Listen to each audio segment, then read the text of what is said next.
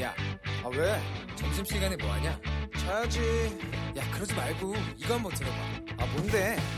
지금 당장 라디오를 켜봐 나른한 오후 깨울 시사 토크쇼 모두가 즐길 수 있고 함께하는 시간 유쾌하고도 신나는 시사 토크쇼 오태훈의 시사본부. 네, KBS 라디오 오태훈의 시사본부 2부 시작하겠습니다. 시사본부 청취자 여러분들의 참여 기다리고 있습니다. 샵 9730으로 의견 보내주시면 되고요. 짧은 문자 50원, 긴 문자 100원, 어플리케이션 콩은 무료로 참여를 하실 수 있고 팟캐스트와 콩 KBS 홈페이지를 통해서 다시 들으실 수 있습니다. 또 유튜브 통해서 생중계되고 있습니다. 유튜브에서 일라디오 혹은 시사본부 검색하시면 영상으로도 만나실 수 있습니다. 매주 금요일 2부에는 한 주간의 언론 보도를 분석하고 비평하는 시간 정상근 알파고의 watchdog 시간이 있습니다. 정상근 전 미디어오늘 기자, 자만 아메리카의 알파고 신하 씨 외신 기자 두 분과 함께합니다. 두 분 어서 오세요. 네, 안녕하십니까. 네, 안녕하십니까. 예. 아, watchdog 이 시간에 여러 번 이야기를 나눴습니다만 이번 주에도 이 조국 법무부 장관 일가와 관련된 여러 가지 무리수 보도들 짚어보도록 하겠습니다. 이번 주에 가장 뜨거웠던 것은 압수수색 과정에서 검찰이 짜장면을 시켜 먹었다 이런 내용이었습니다. 검찰은 짜장면 안 먹었다 이렇게 해명했다고요? 네, 뭐 이게 압수수색 도중에 배달 음식이 뭐 집으로 들어갔고 뭐 그게 네. 짜장면이다 뭐 이런 얘기가 나오면서 논란이 됐는데 음. 뭐 일단 뭐 압수수색을 하는데 뭐 굳이 거기서 밥을 먹어야 하냐 뭐 이런 그 것도 나와서 있었고. 먹고 도, 그 돌아가면서 먹어도 되지 않나요 식당에서? 그렇죠. 네. 뭐 그런 것도 하나 있었고 사실 이 자택 압수수색 같은 경우에는 그게 평소에 시간이 이렇게 길지는 않기 때문에 보통 예. 밥을 안 먹고 끝내는 경우가 거의 대부분이고 어. 뭐 이렇게 큰 공간 같은 경우에는 압수를 하다가 이제 뭐 중간 중간 뭐 돌아가면서 밥을 먹거나 하는 마련인데 예. 어쨌든 이게 그냥 거기 압수수색을 하는데 그 밥을 시켰다는 게 하나가 논란이 됐고 음. 또 그게 짜장면이었다라는 네. 점에서 뭐 압수수색을 당하는 입장에서는 좀 모욕적이다 이런 지적이 있었던 것 같아요. 근데 네. 검찰에서 해명한 바에 따르면 그 압수수색을 하던 도중에 이 조국 장관의 가족이 어, 밥을 먹어야 하는데 그 음. 수사팀도 같이 밥을 먹었으면 좋겠다라고 했고 네. 어, 그래서 짜장면이 아니라 한식을 시켰다 음. 이렇게 입장을 내놓으면서 좀 마무리가 됐습니다. 한식 구체적인 메뉴는 나온 게 아직 없는 거죠. 어쩜 거기까지 다뤄야 돼요? 그러니까요. 스테이크 시켰으면 문제가 아니었을 거예요 지금. 어, 네. 당시에 그, 그, 기자들 전문 용어로 흔히 말하는 뻗치기를 하고 있던 그 기자들이 네네. 우르르 몰려 네. 있다가 그 배달하시는 분들께서 아, 배달하시는 분께서 이제 오토바이를 타고 가니까 거기에 우르르 몰려서 막 질문하고 이러한 그 사진이 많이 공개가 됐어요. 네, 네, 맞아요. 네. 그건 참좀 저렇게까지 해야 되나 싶은 생각이 좀 있기도 하고 또 그 사진 하나가 자체가 상당히 지금 현 상황을 좀 의미하는 것이 아닌가 싶기도 하고. 아니 이거 지금 시, 정치자분들이 아, 알파고는 좀 약간 오버하고 있다 그래가지고 진짜 백대입니다. 네, 저한테 며칠 전에 네, KBS 개건에서 연락이 왔어요. 알파고 예. 씨 우린 언론에 대해서 건너를 짜고 싶은데 어, 와서 좀 약간 짜주세요. 이제 기자로서 충분히 이제 웃길 수도 있, 왜냐면 한국 언론이 이제 너무 웃기니까 어. 와서 좀 개건에서 이걸 다뤄주세요. 아 저- 개그 콘서트에서 예, 저 지금 대본 쓰고 있어요. 아, 저만큼 그래요? 내가 쓴 어. 번호가 나올 수도 있어요. 왜냐면 저- 최근에 와서 이 한국 언론이 너무 많이 이렇게 웃긴 장면이 나오다 보니까 음. 이제는 개그맨들은 너무 힘들어하고 있어요. 자기네 네. 직업이 빼앗길까봐. 음. 그 그런 상황에서 이 논란에 조선일보가 갑자기 또 뛰어들었습니다. 짜장면 가짜 뉴스로 난리 법석친 여권 친문 이런 기사로 어, 여권을 비판을 했다고 하는데 정상훈 기자 어떤 내용인지 좀 소개해 주세요. 그러니까 이런 거죠. 그러니까 배달원이 배달 음식을 들고 들어가는 모습이 이 현장에 있던 취재진에게 목격이 됐고 네. 어, 그런데 이후에 이 조국 장관 지지자들 그리고 진보 성향의 온라인 커뮤니티들을 중심으로 음. 어, 검찰 관계자들이 이제 짜장면을 시켜 먹으면서 조국 장관 가족에게 모욕을 줬다 뭐 네. 이렇게 주장을 하기 시작했다라는 겁니다. 예. 어, 이런 온라- 온라인 여론에 대해서 이제 민주당 의원도 좀 음. 비슷한 말을 했다라면서 뭐 이들이 이제 가짜 뉴스를 유포한다 네. 네, 이렇게 비판을 하기도 했습니다. 음. 근데 확인을 해 봤더니 네. 정작 유언비어의 불씨를 제공한 언론이 또그 중에서도 앞장선 언론 중에 TV조선이 있었다고요? 그러니까 이 미디어 오늘 보도에 따르면 네. 이 검찰 압수수색 팀이 짜장면을 시켰다 이 허위 정보가 언론에서 나왔다고 하고 네. TV조선 메인 뉴스에서 다뤄졌다라고 음. 합니다. 어. 그러니까 TV조선 뉴스 9에서 예. 그 오후 2시 반이 검찰 수사관들은 짜장면을 점심으로 시켜 먹었고 음. 이 배달원은 9인분의 음식을 배달했다며 어, 중년 여성 한 명과 젊은 여성 한 명이 있다는 자택안 분위기를 전하기도 했다라고 네. 보도를 했다는데 음. 네, 어, TV조선에서 이렇게 얘기를 한 거죠. 네. 그럼 하나만 더. 그러니까 이런 논란과는 별개로 처음부터 이제 압수수색 과정에서 수사관들이 그러니까 짜장면을 시켜 먹은 적은 없는 게 팩트인 거잖아요. 네. 근데 이런 보도가 왜 이렇게까지 나갔을까라는 생각이 좀 들거든요. 음, 그렇죠. 근데 사실 뭐 이거 뭐 짜장면이냐 아니냐를 두고 좀 이렇게 얘기 가지고 오가는 것도 좀 그러니까 이걸 왜 이렇게 취재 대상으로 삼는지에 대해서 좀 궁금증이 있어요. 이게 아까 뭐 말씀하셨듯이 이 배달하시는 분이 이제 그 아파트에서 나오셨을 때 예. 기자들이 우르르 몰려 들어가서 이 취재를 했단 말이죠. 근데 어. 아마 거기 계신 분들이 뭐 이른바 이제 사회부 말진들, 그러니까 음. 거의 이제 뭐 입사한 지 얼마 안 된 이제 막내 기자들 분들이 많이 가셨을 거예요. 그래서 네.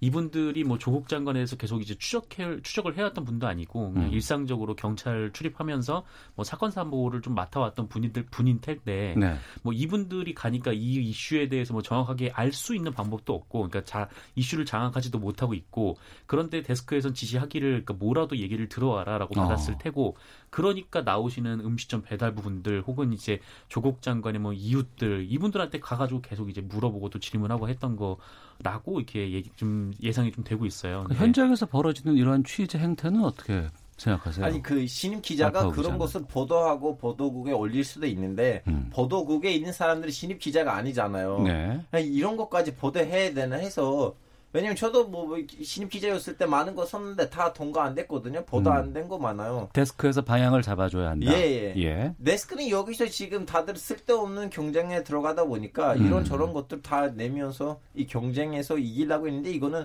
누구나 이기면 안 되는 경쟁이거든요. 네. 음. 왜냐하면 굳이 필요한가 뭘 먹고 있는지 음. 뭐 사람 배고프면 뭔가 먹겠죠. 우리는, 거기까지 우리는 신경 쓰고 있는 것 같아요. 우리는 그 진짜 신경 쓰고 있는 거 죄의 기반이 될, 될 만한 증거가 있는지 없는지 없는지이고 거기는 검찰은 뭘 먹어도 괜찮아요. 네. 스테이크 시켜 먹어도 돼요. 음. 그러니까 뭐 이거 관련돼서 뭐 언론이라면 좀 어떤 게 쟁점이고 이번 압수수색에 대해서 좀 어떻게 봐야 되는지 뭐 그런 좀 큰 단락에서 좀 얘기가 좀 나와야 되는데 네. 이게 뭐 짜장면을 시켜 먹었네, 뭐 배달원 분이 언제 몇 시에 들어갔네, 뭐 이렇게 얘기가 좀 나오고 있으니까 뭐 이거를 보고 있는 사람들 입장에서도 그 얘기가 더 화제가 될 수밖에 좀 없는 상황이었던 거죠. 네. 음. 그리고 이제 그것을 더 희화화하면서 이제 그 언론 소비자들은 받아들이고 있는 상황이고. 그렇죠. 안 그랬더니- 받아들이고 있어요. 거절하고 있어요. 근데 그랬더니 이제 그거를 가지고 또 언론에서는 또 가짜 뉴스를 유포하고 있다 이렇게 음. 혼을 내고 있는 상황인 거죠. 게다가 이번에 또 전형적인 파파라치 보도가 나오기도 했습니다. 인터넷 매체 한 인터넷 매체가 조국 법무부 장관의 딸 사진을 게재를 했다고요? 이건 어떤 내용이에요? 어, 더 팩트라는 매체인데요. 이게 예. 지난 24일에 이 자택 나서는 조국 딸 조모 씨라는 보도를 통해서 이 조국 장관의 딸을 사진 촬영한 사진 세 장을 이제 게시를 했습니다. 근데 네. 이 조국 장관 딸이 이제 모자를 쓴 채 사진을 찍혔는데 뭐 음. 정면으로 보인 얼굴은 모자이크 처리를 했습니다만 뭐 측면으로 보인 얼굴은 모자이크 처리를 안 했어요. 그래서 네. 좀 이게 좀 가까이서 뭐 얘기를 하고 찍은 게 아니라 좀 멀리서 카메라 줌을 당겨서 찍은 이제 전형적인 파파라치 컷이었던 거죠. 어. 조국 장관의 가족이 지금 검찰 수사를 받고 있는 건 맞습니다. 네. 그런데 이제 다른 공인이 아닌 일반인으로 볼 수도 있을 것 같은데 당사자 동의 없는 일반인 얼굴 사진의 보도는 이건 좀 문제가 있지 않나 싶은데. 그렇죠. 뭐 사진기자협회 윤리 규정이 있는데 예. 뭐 공적인 이익을 위한 사안을 제외하고는 뭐 개인의 명예와 사생활을 침해할 우려가 있는 사진 취재는 하지 않는다 이렇게 예. 명시하고 있고 한국 기자협회도 마찬가지의 준칙을 좀 마련하고 있습니다. 근데 음. 이게 이 내부 규정의 문제가 아니라 사실 이런 식의 파파라치 컷 같은 경우에는 연예인들을 대상으로도 굉장히 좀 많이 이루어지고 있는데 네. 뭐 특히 이 더 팩트라는 매체 그리고 디스패치라는 매체가 하고 있죠. 근데 음. 이게 이 민주주의 사회에서 누구도 감시를 받지 말아야 하고 또 자유를 누려야 하는데 네. 이 사람들의 이제 뒤를 계속 밟으면서 뭐집 음. 앞에 잠복을 하면서 감시하고 이 사람들을 뭐 멀리서 그 눈치도 못 채게 사진을 찍고 좀 이렇게 하는 언론이 뭐 존재를 할 필요가 있는가 좀 이런 부분에 대해서는 뭐 윤리 규정이 아니라 이 법으로도 좀 처리할 수 있는 규정이 좀 마련되어 있지 아, 않나. 근데 지금 이제 정치적인 주제이다 보니까 우리는 이런 것을 다루고 있는데 이 언론이 오래전부터는 네. 방금 전에 언급된 언- 언론들이 오래전부터 그런 식으로 행태를 보여주고 있었어요. 음. 그래서 지금 이제 정치적인 것 뭐, 주제를 다루다 보니까 어린이가 안 되겠다고 하는데요. 파파라지라는 건 원래 이래요. 음. 그래서 그냥 이번에 뭐 피해자는 조국 장관의 딸이지 네. 예전에도 그런 것들 많았죠. 다이애나 비가 이 파파라치 때문에 예. 네. 그러 죽었다는 말도 있긴 한데 음. 근데 어쨌든 막 이게 범죄 현장이라든가 아니면 네. 뭐 공적인 인물의 뭐 어떤 수상한 행적 같은 경우에는 뭐 이런 것들이 뭐 허용될 수 있다라고 생각은 되는데 근데 조국 장관의 딸이 이제 공인은 아니고 음. 또집 앞에 왔다 갔다 하는 모습이 범죄 현장도 아니기 때문에 네. 굳이 이거를 찍어서 보도해야 될 필요가 그 있냐는 거죠. 솔직히 말하자면 좀 비교 대상이 아니지만 정유라 사건 때는 정유라 씨가 이제 어, 공항에서 이제 기자회견을 열었잖아요. 네. 기자회견이라고 하기도 좀 그렇긴 하지만 하여튼 그때 언론이랑 직접 이렇게 대화를 했었던 그런 장면이 있었는데 음. 그때까지는 정유라 씨의 그렇게 좀 약간 신성이 많이 공개되지는 않았어요. 오히려 음. 좀 네티즌들이 앞장서서 공개하려고 했는데 언론이 좀 더 조심스럽게 했었는데 네. 이번 사태에서 좀 약간 이제 제기되는 유혹, 유혹들 중에 하나는 이제 조국 장관의 딸이 갖고 이- 뭐 받았다고 주장되는 특혜들인데 음. 그래서 인물로서 보면 좀 약간 기사 내용의 대상이긴 하지만 음. 근데 이 정도로 공개할 필요가 없다고 생각해요. 저도 음, 개인적으로. 마지막 논란 하나 더 관련해서 좀 짚어보겠습니다. 한국일보의 단독 보도인데 검찰 정경심 소환 불응에 체포영장 최후 통첩 이런 제목의 기사가 보도가 됐습니다. 병원 진료를 이유로 소환에 불응하고 있는 정경, 정경심 교수에 대해서 강제 수사, 그러니까 체포영장 청구로 가닥을 잡았다라는 내용이었고 근데 검찰에 확인을 해봤더니 정경심 교수에 대해서 소환 시도조차 없었다. 이렇게 지금 나왔다고 하던데 여기에 대해서 그러니까 소환을 안 했고 또 소환 통보를 받은 적이 없는데 체포영장 얘기가 나온 셈이잖아요. 보도를 통해서 네, 예. 이게 좀뭐 대표적인 이제 모욕 주기가 관련된 보도가 아닌가라는 생각이 드는데 이게 음. 또 전형적인 또 검찰발 기사인 거죠. 그러니까 예. 이 한국일보가 예전부터 뭐 법조가 세다 이런 평가가 있었는데 뭐 잘 아는 검사들이 뭐 내부적으로 뭐 취재원 승계가 잘 되고 뭐 그랬던 모양이에요. 근데 음.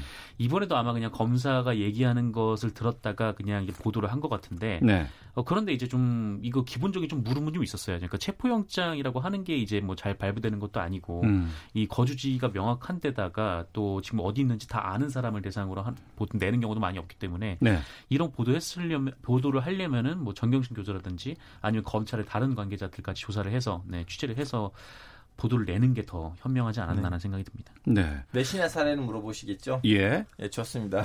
이제 대한민국이 이제 모범으로 봐야 되는 나라들이 좀 약간 미국보다는 좀 더 북유럽이나 좀 약간 소유럽 나라를 봐야 되거든요. 유럽 쪽의 언론에 대한 가치들을 좀 중점적으로 살펴봐야 예, 되겠다. 왜냐하면 좀 약간 점수로 보면 뭐 어. 언론의 공정성이라든가 등등등 그쪽이 더 높으니까 자 그쪽으로 봤는데 에, 잘못된 오보에 네. 대한 내용의 처리가 어떻게 되냐면 오보 내용에 따라 달라요. 음. 예를 들면 진짜로 그 개인의 해명 좀 뭐- 뭐라고 해야 되나 그 개인적으로 뭔가 침해됐다. 네. 그 사람이 너무나 큰 피해를 봤다. 음. 그때 기자가 사직을 할 정도예요. 아 그래요. 예, 예를 들면 보도로 인해서 한 사람에게 음. 커다란 피해를 줬을 경우에 예, 예 예. 예 를 들면 좀 약간 넬 시피겔 아시죠? 그 슈피겔. 예, 예, 그 독일. 독일고 예. 거기서 이제 좀 약간 상도 받았던 음. 나름 좀 약간 에, 언론계에서 인정을 받았던 클라스 렐로티소라는 에, 기자분이 있는데 네. 그분이 작년에 또 무슨 뭐 지재를 하다가 잘못 쓰신 거 있대요. 음. 그분도 이제 의도적으로 아니고 본인도 모르게 그 악의적인 마음으로 안 했었는데 이제 그 나왔거든요. 네. 지재를 잘못했다 오버이다. 음. 그분 사직했어요. 그 아. 그냥 거기로부터 나왔어요. 예 예. 그래서 이제 뭐 예를 들면 노르웨이에서도 한 5년 전에 또 무슨 공격 사건이 있었는데 그때 음. 다시 이거 오버를 했는데 네. 노르웨이 언론이 그 이제 예전에 그 기사가 나왔던 링크 있을 거 아니에요. 음. 그 링크를 클릭했을 때 원래 삭제 페이지가 나와야 되잖아요. 네네. 안 나오고 그 사제문을 그 페이지에다가 실어준 거예요. 아. 그래서 죽을 때까지 거기에 있어요. 그 예. 사제문이. 우리는 바로 잡습니다 같은 경우에 보면은 정말 저 구석에 조그맣게만 겨우 나오잖아요. 그렇죠. 네, 어. 주로 뭐 어디 어, 심지어 이제 부고란 옆에 네. 사람들이 잘 안 보는 곳에 숨겨놓기도 하고 그렇죠. 음. 청취자 9655님, 알파고 기자가 말한 그 코너 대박 날 것 같은데요. 언론이 개그맨보다 웃기는 코미디 왕국입니다. 씁쓸합니다. 9166님, 압수수색한 사람들의 점심 메뉴까지 알아야 하는 세상, 국민의 한 사람으로서 이번 조국 이슈가 참 지겹습니다. 어, 한국에 살기 싫어질 지경입니다. 라는 의견도 아, 싫어하지 보내주셨습니다. 마세요. 싫어하지 마세요. 한국 진짜 좋은 나라예요. 자, 정상근 전 미디어 오늘 기자, 자만 아메리카의 알파고 신하시 외신 기자와 함께 한 주간의 미디어 비평하고 있는데요. 다음 주제로 좀 가보겠습니다. 서울시가 운영을 하는 TBS 교통방송의 공정성을 둘러싸고 조선일보, 자유한국당의 공세가 거세지고 있다고 하는데 그러니까 조선일보가 타 방송의 공정성을 문제 삼은 거죠. 네, 그 25일자 보도였는데 네. 뭐 매년 300억 세금 지원 받으며 이 음. 좌파 철밥통된 교통방송이라는 제목의 기사가 있었습니다. 여기서 네. 이제 이 TBS의 방송 진행자인 뭐 김어준, 뭐 김규리 씨 그리고 안진걸 민생경제 민생경제연구소장 음. 어 그리고 주진우 기자 등의 발언을 문제 삼았는데 네. 어, 뭐, 조선일보는 뭐, 김규리 씨에 대해서 뭐, 예전에 이제 광우병 소고기니까 2008년 10년도 넘은 일이죠. 뭐 예, 그 예. 얘기를 들으면서 이제 좌파다라고 얘기를 했고, 또 그러면서 또 이 좌편향은 뭐, 지난해 10월 이 KBS 출신의 이강태 PD가 뭐, 대표를 맡으면서 더 신비지고 있다 이렇게 주장을 하기도 했습니다. 음.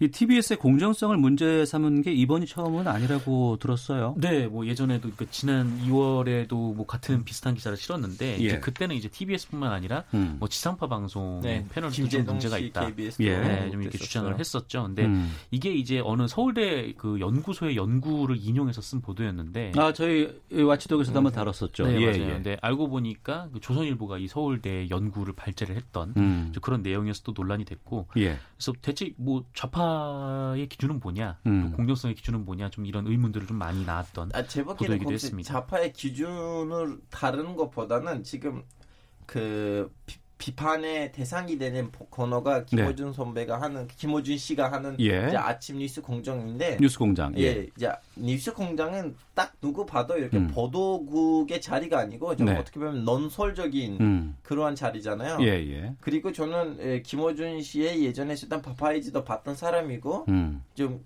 어, 좀 아는데요. 내용이 좀 달라요. 그분이 진짜 그 DBS에서 방송한다고 해서 네. 자기 안에서 음. 제 대한 자기네 생각을 안 하 려고 해요. 네. 근데 시청자 입장에서 봤을 때는 딱 봐도 아, 이 시간대는 김호준 씨라는 사람의 생각이 나올 거다. 음. 예를 들면 보도국 시간이고 네, 예를 네. 들면 KBS의 그 7시, 8시 뉴스가 있잖아요. 네, 네. 그 시간 타임에는 음. 기사를 보도된 기사를 통해서 변파적인 거 있으면 그건 진짜 그 뭐라고 해야 되나요? 그 그러니까 뉴스와는 좀 여지구나. 다르다. 예. 예. 그러니까 논설의 시간이니까 음. 그건 좀 약간 어느 정도 봐줘야 되지는 않을까라는 생각이 들면서도 동시에도 일리가 있다고 생각해요. 네. 왜냐하면 TBS는 에, 개인 회사가 아니잖아. 음. 세금으로 운영돼요. 네. 그러다 보니까 그 사람들이 좀 약간 비판할 만한 이, 이 정도로 강력하게 감시할 만한 여지가 있다가 봐, 봐요. 네. 여기에 음. 대해서 정상훈 기자님. 어, 글쎄요, 뭐, 그 사실 뭐 TBS에 이제 세금이 들어가는 건 사실이고 좀 네. 그렇긴 한데, 근데 모든 언론에는 이제 세금들이 많이 들어가죠. 음. 그러니까 왜냐면은 뭐 광고도 많이 하고 뭐 네, 정부에서 뭐 이런 것들이 또 주요 수요원 수입원이 또 되기도 하니까 뭐 그런 점이 있는데, 근데 저는 그 우리 알파고 알파고가 얘기했듯이 아마 뭐 김어준의 뉴스공장을 들으시는 분들은 아마 이 시간에 김어준의 성격이 나올 것이다 이렇게 음. 아마 판단하고 들으시는 분들이 꽤 많을 테고, 근데 다만 이것이 뭐 공정하냐 공정하지 않냐라는 이제 판가름하는 기준은 무엇인가라는 생각은 좀 들어요. 그러니까 뭐 어떤 이제 일방적인 주장을 하는 데 있어서 네. 거기에 대한 반론을 이 방송에서 청취할 수가 있는가? 어. 뭐이 부분이 좀 가장 공정성이 이제 핵심이라고 생각을 하면은 예. 글쎄 뭐 TBS라는 프로그램에서 뭐 나름 그쪽에서는 뭐, 뭐 자유한국당 의원들도 나오는 시간이 있고 뭐 음. 바른미래당 의원들이 나오는 시간들도 있고 뭐 이거를 분배를 해서 좀 배분을 하고 있더라고요. 뭐 네. 그래서 뭐 이것이 과연 뭐 그러니까 뭐 이렇게 뭐 좌파 방송 이렇게 칭할 정도의 음. 이 불공정함인가에 대해서는 좀 의문이 있습니다. 이 불똥이 정치권 으로 지금 넘어갔습니다. 자유한국당 쪽에서 어, TBS의 이강택 사장을 비롯해서 여러 인물들을 국감의 증인으로 신청을 했다고 했는데 이 증인 신청이 받아들여질지 어떻게 돼가는 중인지요? 뭐 자유한국당이 신청을 했는데 뭐 아직까지는 받아들여지진 않은 것 같아요. 네. 이강택 사장뿐만 아니라 음. 뭐 김어준, 뭐 김용민, 주진우 같은 각 라디오 진행자, 뭐, 뭐 손석희 JTBC 사장 뭐 등을 증인 신청했다고 하는데 네. 뭐안 받아들여질 것 같고요. 이제 다만 이제 이강택 사장에 대해서는 뭐 가능성, 가능성이 있다. 음. 뭐 이런 얘기 나오고 있습니다. 그러면 지금 미국에서 대통령 바꿀 때 특히 그 어, 저, 어, 힐러리 클린턴 아 트럼프, 아니 클린턴의 남편이 뭐 누구였죠? 빌 클린턴. 아, 빌 클린턴 이후에 이제 부시로 넘어갔잖아요. 네네. 그때는 키보드에서 클린턴의 C자를 뺄 정도로 그렇게 거기서도 서로 좌파 우파 갈등이 심한데도 음. 서양에서는 이렇게 공중파에 대해서 이 정도로 제기가 안 나오거든요. 예, 왜냐하면 예. 거기 있는 공중파 방송국들이 진짜 그 공정성에 대해서 어마어마한 그 주점을 둬요. 예를 들면 BBC는 이런 말을 들은 적이 없을걸요? 네. 하나도 없어요. 왜냐면 음. 거기는 뭐 노동당이라든가 아니면 보수당이라든가 갈 길이 너무 정해져 있어요. 예. 그래서 좀 약간 물론 조선일보가 하는 문제 제기는 너무너무 과잉적인 부분이 있다는 거 인정하긴 하지만 음. 동시대 TBS는 아, 좀 약간 다시 좀 약간 재검토하지 아- 했으면 좋겠다고 생각해요. 알파고 개, 예. 기자는 그렇게 생각을 네, 하고 한 있다. BBC 정도의 좀 수준 됐으면 좋지 않을까 싶어요. 어. 정상훈 기자는. 근데 BBC 정도의 수준이라고 하면 그게 어떤 기준에서 BBC 정도의 수준이라는 얘기가 나온 뭐 건가요? 예를 들면 김호준 선배 시간이 있다면 음. 뭐 이제 변희재 씨의 시간도 하나 따로 만들고 이런 어. 식으로 아 근데 뭐랄까 하여튼 어, 가짜 뉴스로 시간을 만들 수는 없는 거고 뭐 네, 이건 음, 이제 변희 씨 다음에- 가짜 뉴스라는 건 아니지만 근데 네. 어쨌든 뭐 이런 좀 뭐랄까요 하여튼 뭐 TBS라는 방송국에서 방송을 하고 있고 그 내용이 뭔가 문제가 있다면은 우리나라는 심의기구가 있기 때문에 뭐 음. 거기에서 뭐 제재를 가하기도 하고 또 이제 뭐 경고 조치를 하기도 하고 좀 그런 일들이 좀 반복돼 왔던 것 같아요. 근데 여기서 어떤 방송의 내용이 너무나 지나치게 또 편파적이다라는 점에서 뭐 지적을 할 수 있겠지만 근데 그것이 어떤 그 좌파적인 양성 때문, 좌파적인 그런 분위기 때문이다. 이렇게 좀 도매금 치워서 넘겨버리는 건 좀 부적절하다는 그러면 거죠. 정리해서 한 질문으로 각기 30초씩 드리고 마무리하도록 네. 하겠습니다. 기자들이 보기에 편향성이라는 측면과 팩트 체크라는 측면을 나누는 기준 여기에 대해서는 어떻게 생각하고 있는지를 간단히 말씀해 주시고 마무리할게요. 일단 선배는부터 시작하죠. 예. 일단 좀 뭐랄까 하여튼 공정성이라는 것을 좀 다시 좀 생각을 해봐야 될 거는 뭐 그러니까 뭐 언론은 이제 모든 거에 대해서 편이 없고 음. 뭐 모든 것에 대해서 떠나야 한다라고 하지만 사실 그 기자 개인 개인을 봐도 봐도 좀 그게 불가능한 거는 사실이거든요. 그러니까 네. 뭐 어떤 그러니까 뭐 어- 공정성을 같이 놓고 해서 뭐 그냥 뭐 자유한국당 반, 뭐 민주당 반 이렇게 딱 반반씩 섞어가지고 이렇게 하는 게 이제 공정성은 아니고 왜냐면은 뭐 세상에는 너무 잘 많은 많은 알겠습니다. 의견들이 있고 하기 때문에 예. 알파고 기자.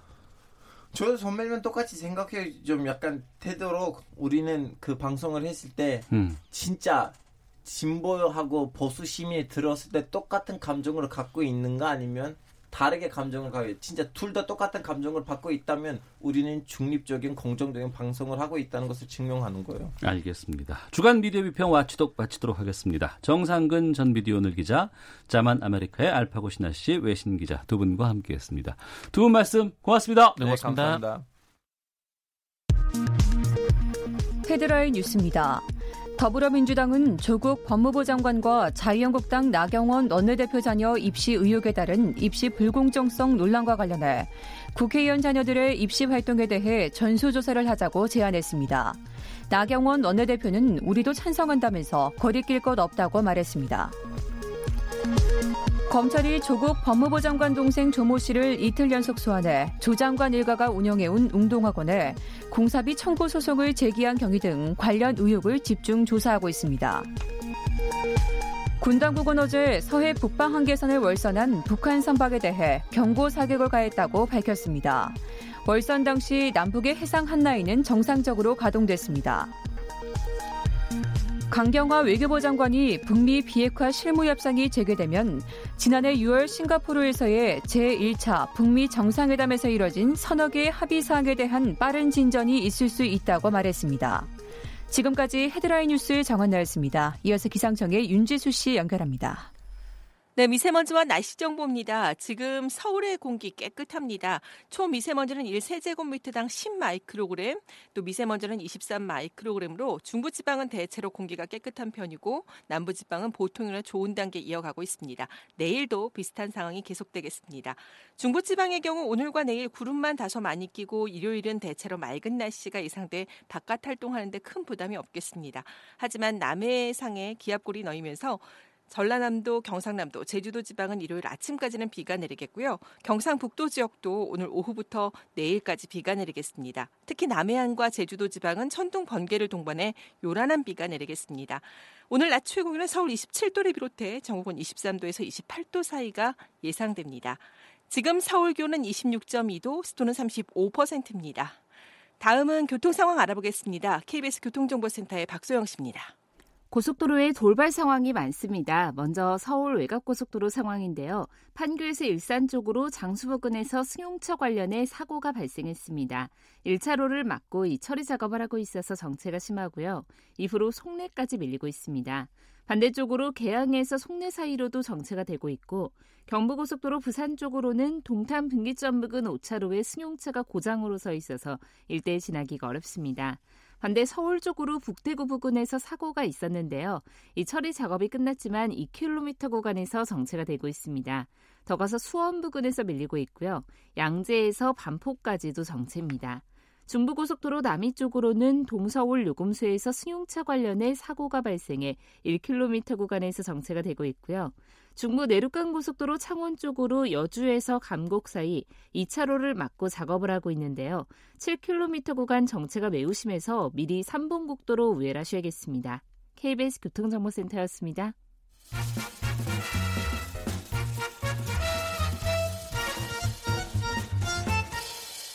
오태훈의 시사 본부.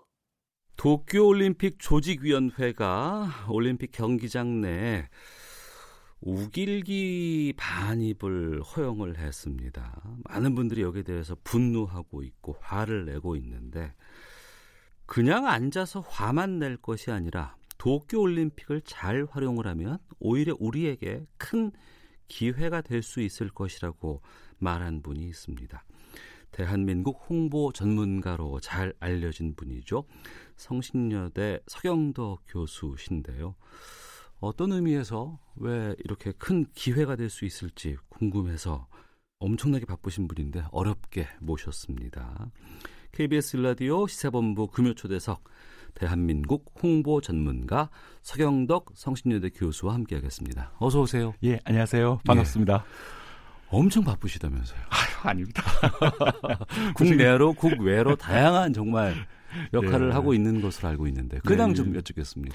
예, 요 근래 해외 출장도 많았었고요. 예. 어, 잘 아시는 것처럼 올해가 3.1운동, 음. 그다음에 임시정부 수립 100주년이어서요. 예. 어, 전 세계에 퍼져 있는 우리의 독립운동 유적지의 음. 어떤 활성화를 위해서 네. 좀더 많이 다니고 있습니다. 예. 지난해부터 대법원의 강제징용 판결 이후에 한일 간의 관계가 매끄럽지 못했고 예. 게다가 지금 경제 도발도 지금 저질러진 상황입니다. 맞습니다. 거기다가 일본이 도쿄 올림픽에서 우길기를 가지고 응원을 하는 것을 허용하겠다. 예. 이런 방침을 밝히고 있는 상황인데 처음 이 소식 접하셨을 때 어떤 느낌 드셨어요? 솔직히 어이없는 결정 아닙니까? 예, 예. 예 정말 있을 수 없는 일인데 예.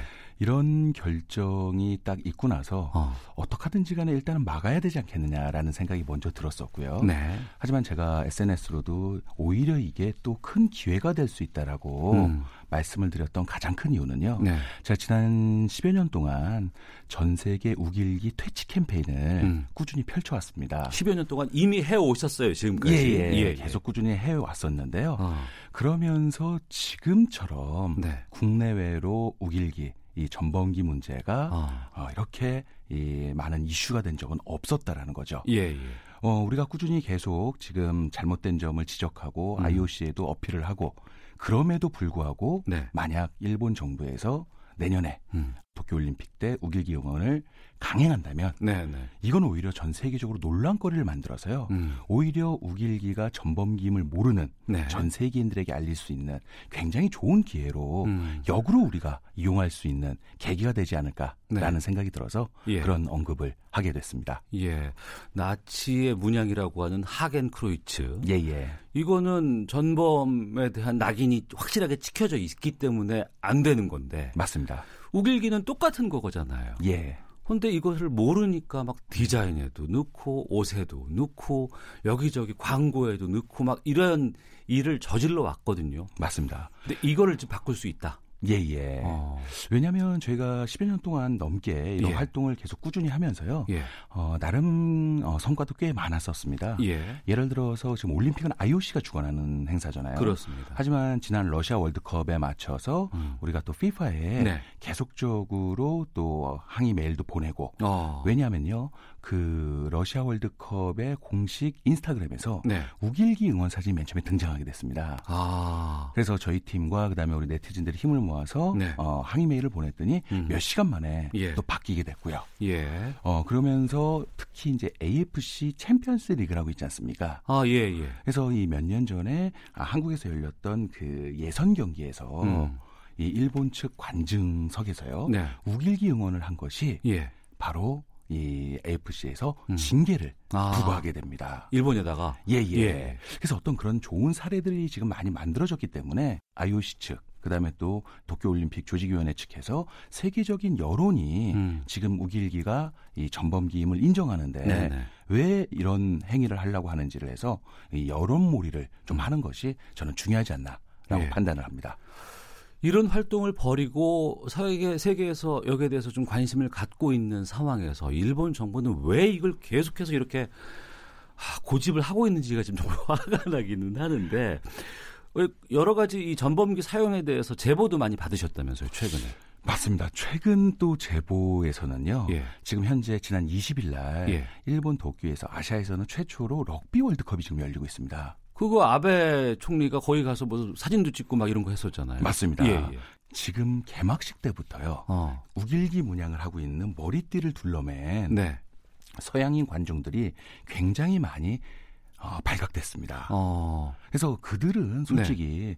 우길기가 이 독일의 어떤 하켄크로이츠와 같은 전범기를 모르기 때문에 예. 사용했다라고 우리가 어, 생각할 수 있지만 음. 그런 응원을 제재하지 않았던 네. 바로 일본의 주최 측에 음. 더큰 문제가 있다는 생각이 들고요. 네. 하지만 그런 이 머리띠를 하고 나서 음. 도쿄 시내를 활보하는 외국인들을 굉장히 많이 봤다 라는 아. 제보도 받게 됩니다. 예. 그리고 그 팀팩 티켓이라고 있습니다. 예. 예를 들어서 뭐 한국의 팀팩 티켓을 끊는다 그러면요. 예.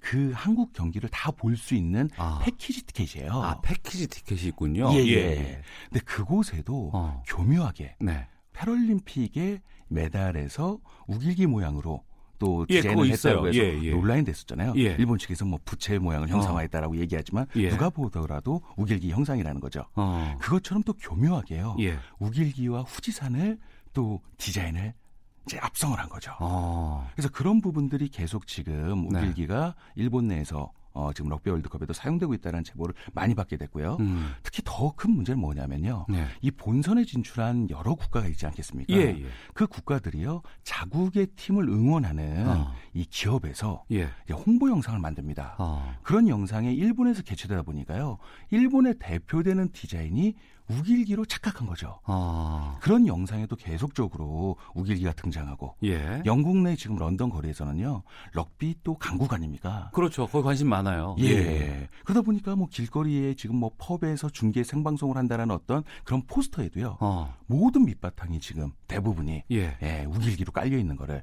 확인할 수 있었습니다. 아. 서양에서 그런 거를 그 모르니까 한다고 쳐더라도 맞습니다.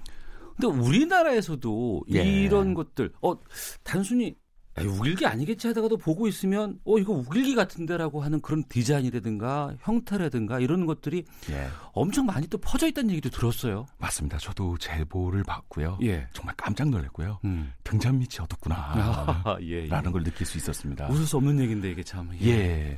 어, 그 제보를 받고 나서 이게 정말 사실인가 할 정도였고요. 한 충남의 횟집에서는 예. 이 벽면에 우길기 벽화가 있었고요. 벽화요? 예. 어. 그리고 또 가장 안타까웠던 부분이 이 학교의 예, 로고, 네. 그 다음에 기업의 로고에도 어. 아직 우길기 형상과 너무나 비슷한 예. 것들이 많이 남아 있었습니다. 음. 그래서 우리가 이런 부분들을 우리가 일본 쪽에서 사용한다고 해서 그들만 뭘할 것이 아니라 예, 예. 우리 스스로가 어. 이런 일제의 잔재를 없애는 일이 더 중요하지 않을까라는 생각이 들어서 예. 국내 캠페인도 꾸준히 펼쳐나가고 있는 예. 중입니다. 그러면 그 어, 우리가 어떤 활동을 해야 되는 거예요? 좀 알려주세요. 가장 중요한 건 관심겠죠. 음. 어, 우길기가 어, 이런 전범기라는 사실을 네. 우리 스스로가 역사에 관련된 부분도 제대로 알아야 되고요. 음. 제일 중요한 부분은 이 도쿄올림픽까지는 그래도 한 1년여 기간이 남아 있습니다. 네. 어, 요즘에 뭐 언론상에서도 굉장히 많이 나와서 화제가 됐었지만요. 음. 우리 재동포분들이 굉장히 큰 역할들을 많이 하고 계세요. 예, 예. 뭐또 며칠 전에 포털 사이트에 폴란드에서 나왔던 음료에 예, 예. 일본의 어떤 전범기 모양을 없앴다라는 우리 한- 교민께서 직접 그 회사에다가 이메일을 보냈고 예, 예, 예. 그 회사가 결국에는 그걸 안 하기로 했다면서요. 맞습니다. 예. 그리고 또 호주에서는 티셔츠의 우길기 모양으로 해서 판매됐던 거를 음. 또이 제동 부분이 해내셨고요. 네, 네. 그리고 저한테 직접 또 제보 왔던 것 중에 굉장히 좀 마음이 되게 좋았던 게 뭐냐면 음. 샌프란시스코의 다운타운에 네. 굉장히 큰 이 스시집이 하나 있었습니다. 예, 예. 그 외벽에 대형 그 우길기 벽화가 있었는데요. 아. 지속적으로 항의를 했다 보니까 예. 어느 순간 아. 벽화를 지운 사진까지 함께 제보를 해주셨습니다. 예, 예.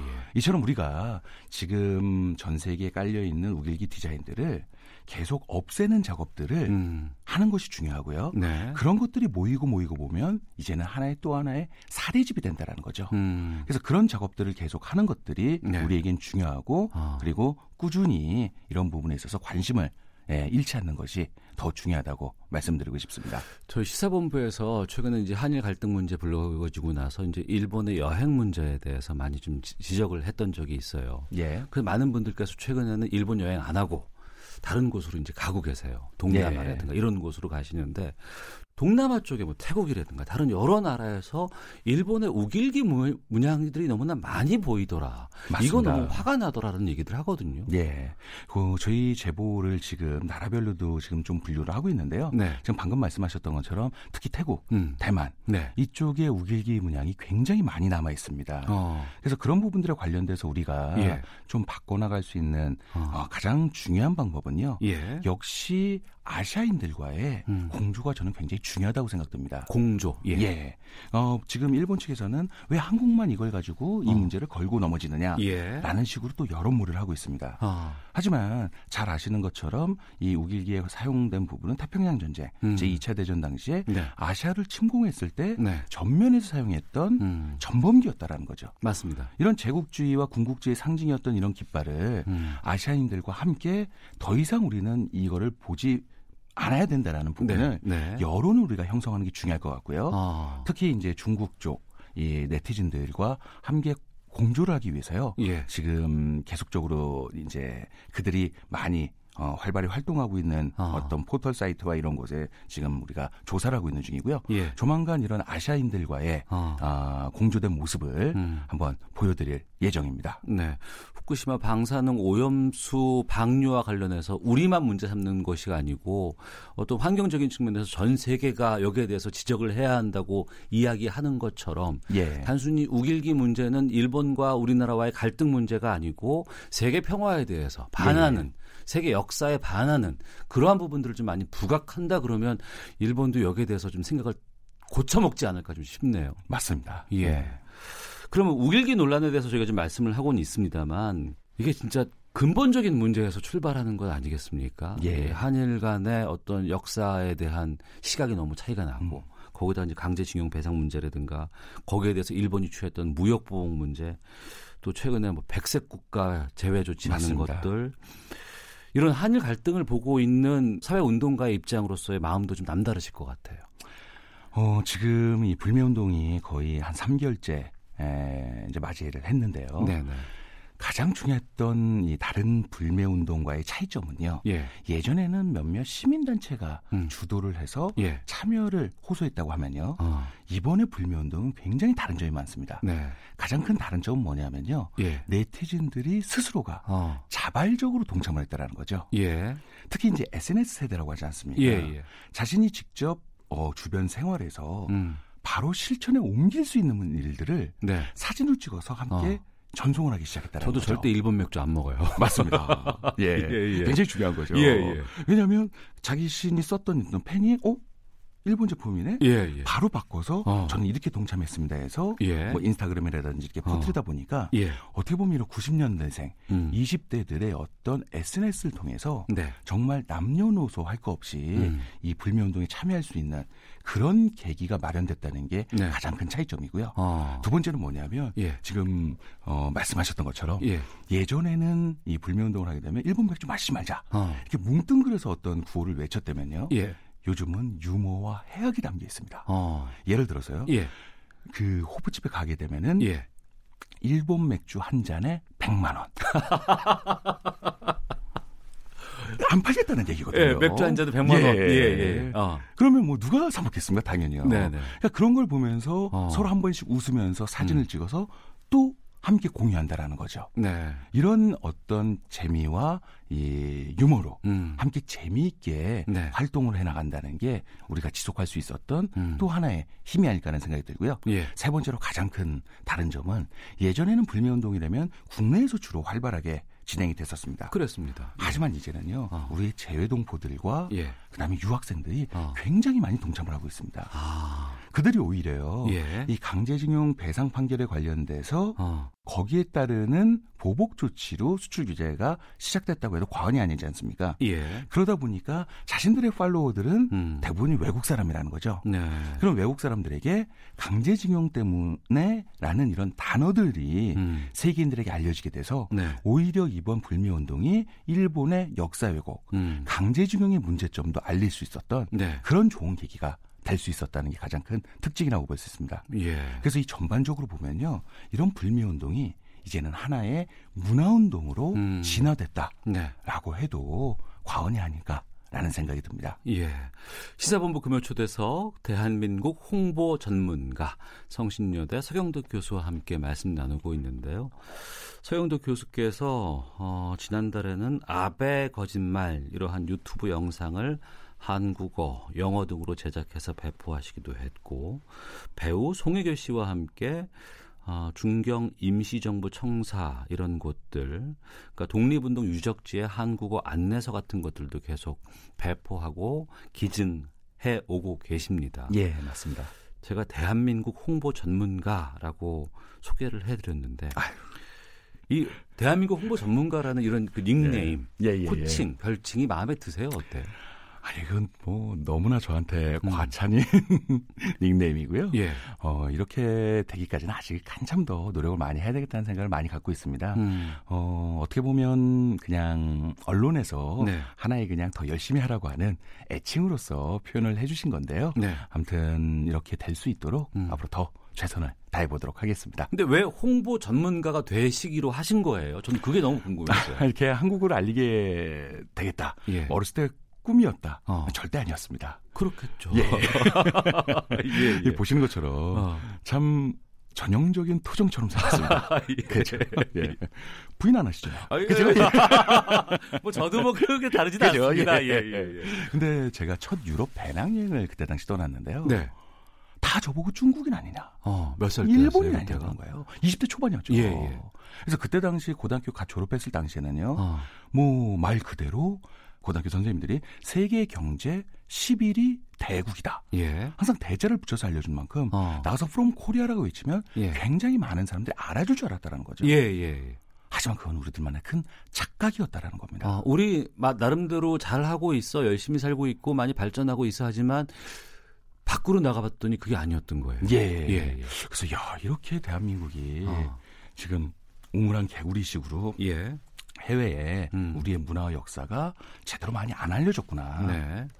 그래서 한번 민간 차원에서라도 음. 정말 작은 일부터 시작하자. 네. 그래서 돌아와 가지고요. 네. 알바를 해서 음. 그 개인 비용을 가지고 네. 제일 먼저 제가 한국 공부 활동에 어 시초는 뭐냐면 남다운 시장 갔습니다. 예. 남다운 시장 가서 태극기 배지를 몇백 개 구매를 했습니다. 아. 왜냐면요. 예. 그때 당시는 말 그대로 큰 배낭을 메고 다니는 여행이 유행이었기 때문에 예. 이 서양인들 보니까 어. 이 배낭 뒤쪽에 예. 항상 여러 나라 자신이 여행했던 어. 나라의 국기 배지를 이렇게 달아놨더라고요. 예. 어떻게 보면 나 이렇게 많이 다녔다. 어. 뻐기는 것도 있는 거죠. 그 배낭이라든가 모자 같은 데다가 많이 챙겨다가 예, 예, 예, 맞아요. 기억나요. 근데 딱 보니까 어. 한국 태극기 배지는 거의 없는 거죠. 아. 왜냐? 예. 안 와봤기 때문에 그렇다라는 거죠. 예, 예. 그래서 아 이들의 어떤 유행 중에 하나인 것에 어. 어, 내가 이제 해외 나갔을 때 그들이 아직은 오지 못했지만 음. 선물을 하면서 다음에 한국에 꼭 한번 방문을 해달라. 네. 그렇게 해서 태극기 배지를 달아주는 음. 그런 작은 일부터 시작했던 일이 네. 25년 뒤에 제 인생을 이렇게 바꿔나게 될지는 몰랐습니다. 그러네요. 그런 작은 움직임, 운동들이 큰 파장과 영향을 파문을 확산시킨 것인데. 예, 예. 어, 서경덕 교수께서 2005년 그 뉴욕 타임즈에 독도 네. 광고 실으셨어요. 또 타임스퀘어에다가 독도 영상까지도 띄우는 그런 역할을 해 오셨는데 이 홍보 효과가 확실히 좀 드러나요? 아, 그때 당시에 저도 굉장히 많이 놀랬었습니다. 예. 아, 그때 2005년 그때 당시에는 역시 뉴욕 타임스, 월스트리트 저널, 워싱턴 포스트 같은 이런 세계적인 유력 매체, 신문 매체의 파워가 네. 아, 그래도 굉장히 강했던 시절이었습니다. 음. 그래서 이런 곳에 한번 일본의 어떤 역사 왜곡을 알릴 때 네. 어, 좀 뭔가 큰 이슈가 되지 않을까 음. 했더니 이 신문 광고 자체 내에서도 홍보 효과가 있지만 네. 왜냐하면 그런 매체들은 전 세계 각 나라 음. 예, 정부기관이라든지 지자체 글로벌 기업 국제기구에서 다 구독을 해서 보는 신문들이니까요. 네. 근데 그런 상황에서 음. 이건 이제 다른 세계적인 언론 매체에서 이 광고를 보고요. 예. 인터뷰 요청이 또 들어온다는 거죠. 아, 그렇죠. 예, 예, 예. 예, 예. 뭐 BBC에서 갑자기 어. 연락이 와서 인터뷰하고 싶다라든지, 예. 그다음에 콜롬비아 대 때에 어떤 한 교수님이 어. 독도 관련된 역사적인 자료를 영문제를 좀 보내달라 예. 연락이 또 오기도 하고요. 예, 예. 그래서 제가 맨 처음에 시작했을 때 그 상상했던 어떤 그런 부분보다 어. 훨씬 더 좋았고요. 예. 그러다 보니까 이걸 꾸준히 음. 캠페인을 펼쳐서 어떻게 보면 일본과의 어떤 감정적인 우리 대립 싸움이 아니라 오히려 일본의 이런 역사 왜곡을 세계인들에게 정정당당히 알려서 네. 세계적인 여론을 가지고 음. 일본 정부를 압박해 나가는 전략이 네. 저는 가장 세련된 방법이 아닐까라는 생각이 들어서 음. 이런 광고 캠페인을 꾸준히 펼쳐오게 됐습니다. 네. 한국을 알리고 문화를 세계에 알리고자 관에서 많이 노력을 그동안 해왔었습니다. 예. 정부 주도로. 근데 그것과 달리 민간에서 도 활동을 하신 분이기 때문에 관주도의 홍보 활동과 어떤 차이가 있는지도 궁금하고 어떤 것이 더 효과가 크다고 보시는지 또 어떤 것들이 관주도에서는 잘못돼 왔는지도 좀 궁금해요. 예. 뭐 관주도에서 하는 부분은 이 민간과에 대한 어떤 차이점이 어, 분명히 있습니다. 예. 어떤 또 매뉴얼이라는 부분도 있을 거고요. 음. 어떤 또 한정적인 예산도 있을 거고요. 예. 그래서 관이 할 수 있는 부분은 관이 또 열심히 하는 게 맞는 거고요. 아. 하지만 민간 차원에서는요. 예. 정부에서 하지 못하는 음. 그런 일들을 하는 게 저는 중요하다는 생각이 들었습니다. 네. 예를 들어서 독도에 관련된 이 뉴욕타임스의 광고를 냈다라고 하면요. 음. 만약 정부에서 냈으면 외교적인 마찰이 굉장히 심했을 겁니다. 아, 그 부분이 있군요. 예, 예, 예, 예 맞습니다. 하지만 민간 어. 차원에서 어. 그것도 어. 네티즌들이 음. 자발적인 모금 운동으로 네네. 네. 이 돈을 모아줘가지고 광고를 냈다 보니까 음. 광고 밑에 맨 밑에요. 예, 이 광고는 우리나라 네티즌 10만 명이 힘을 모아 만든 광고다. 아 멋지다. 예. 이런 문구 예, 예. 하나가 예, 예, 세계적인 외신을 또 깜짝 놀라게 되는 거죠. 어. 그럼 외신에서 또 소개를 합니다. 예. 예. 그러면 또 많이 퍼질 수 있는 음. 그런 굉장히 여론을 움직일 수 있는 가장 큰 힘이 민간 주도에서 했을 때 네. 그런 가장 큰 강점이 있었다라는 겁니다. 네. 한국의 한식 비빔밥을 알리기도 하고 독도 문제를 알리기도 하고 이번엔 전범기, 우길기 문제를 알리기도 하고 그 외에 좀 이 부분만큼은 더 알리고 싶다라는 부분들 꼽자면 어떤 것들을 말씀하실까요? 솔직히 굉장히 많습니다. 아직 많아요. 예, 예, 예. 예. 할게 많아요. 아, 그만큼 예. 저희가 어. 굉장히 예, 좋은 문화와 역사를 간직하고 있기 때문에요. 네. 그래서 참 요즘에 더 음. 관심을 많이 갖는 부분들이 예전에는 뭐 뉴욕이라든지 런던 이런 해외 직접 나가서 예. 그곳에서 어떤 광고나 어떤 홍보 행위들을 했다면 예. 요즘은 대한민국이 너무나 많이 알려져서요. 음. 많은 외국인들이 한국에 들어온다라는 거죠. 그래요, 맞아요. 예. 예. 예. 그래서 그때 딱 차관점이 들었던 게 이 관광 대국을 만드는 게 어. 굉장히 중요했다, 중요하겠다는 생각이 많이 들었습니다. 예. 그래서 우리나라의 어떤 관광, 어. 우리가 가지고 있는 이 수천 년의 문화와 역사를 예.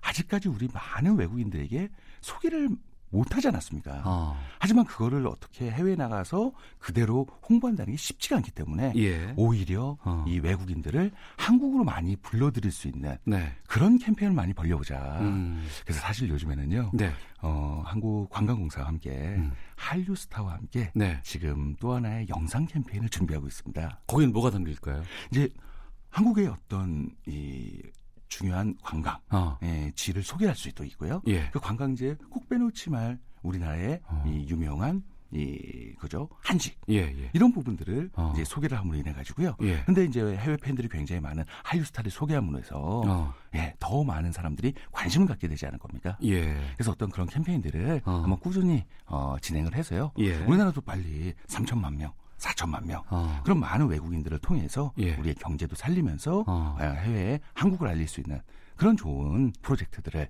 예, 계속 진행해 보고 싶습니다. 예.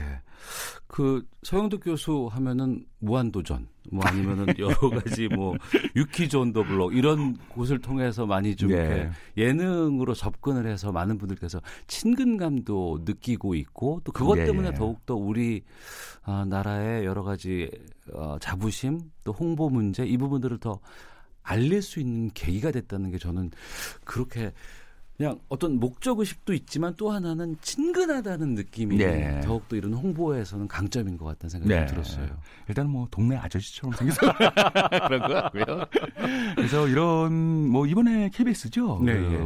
옥탑방의 문제아들 네네. 했을 때 어, 독도에 관련된 문제들을 한번 제작진과 협의하에 우리가 어, 이제 냈었죠. 음. 이제 8.15 광복제를 맞춰서요. 예. 이제 태정관 지령이라는 일본에서도 울릉도와 독도가 음. 어, 일본과는 관계가 없다. 네. 굉장히 중요한 문서거든요. 음. 일본의 가장 큰 아킬레스건입니다. 예. 이런 부분들을 한번 인기가 있는 예능에서 음. 문제로 언급이 되면 예. 굉장히 좋지 않을까 했었는데 그때 바로 검색어 1위까지 하고요. 정말 그러면서 많은 사람들이 예. 태종관 지령에 관련해서 몰랐던 부분은 음. 이런 일본의 아킬레스건을 예능을 통해서 네. 많이 전파될 수 있었던 게 음. 어떻게 보면 예능의 가장 큰 힘이 아닐까 라는 생각이 듭니다. 알겠습니다. 자, 시사본부 금요 초대석 대한민국 홍보 전문가 성신여대 서영덕 교수와 함께 여러 이야기 나눠봤는데요. 끝으로 서영덕 교수께서 추천해 주시는 노래 한 예. 곡을 좀 들어볼까 합니다. 어떤 곡일까 궁금하기도 하고요. 마지막 인사도 좀 부탁드리겠습니다. 예. 어, 신청곡이 있다고 해서 예. 어, 떤 노래를 해볼까 음. 했을 때 어, 카니발의 네네. 거위의 꿈을 어, 신청하도록 하겠습니다. 알겠습니다. 서영덕 교수의 추천곡 거위의 꿈 카니발 버전입니다. 맞습니다. 원곡 버전입니다. 예, 예. 이 곡 들으면서 보내드리고 저희 시사본부도 금요일 순서 마치도록 하겠습니다.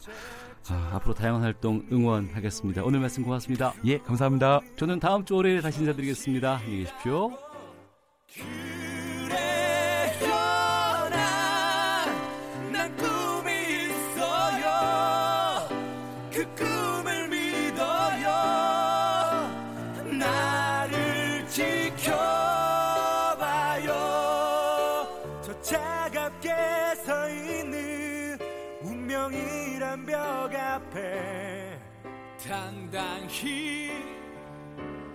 마주칠 수 있어요. 언젠가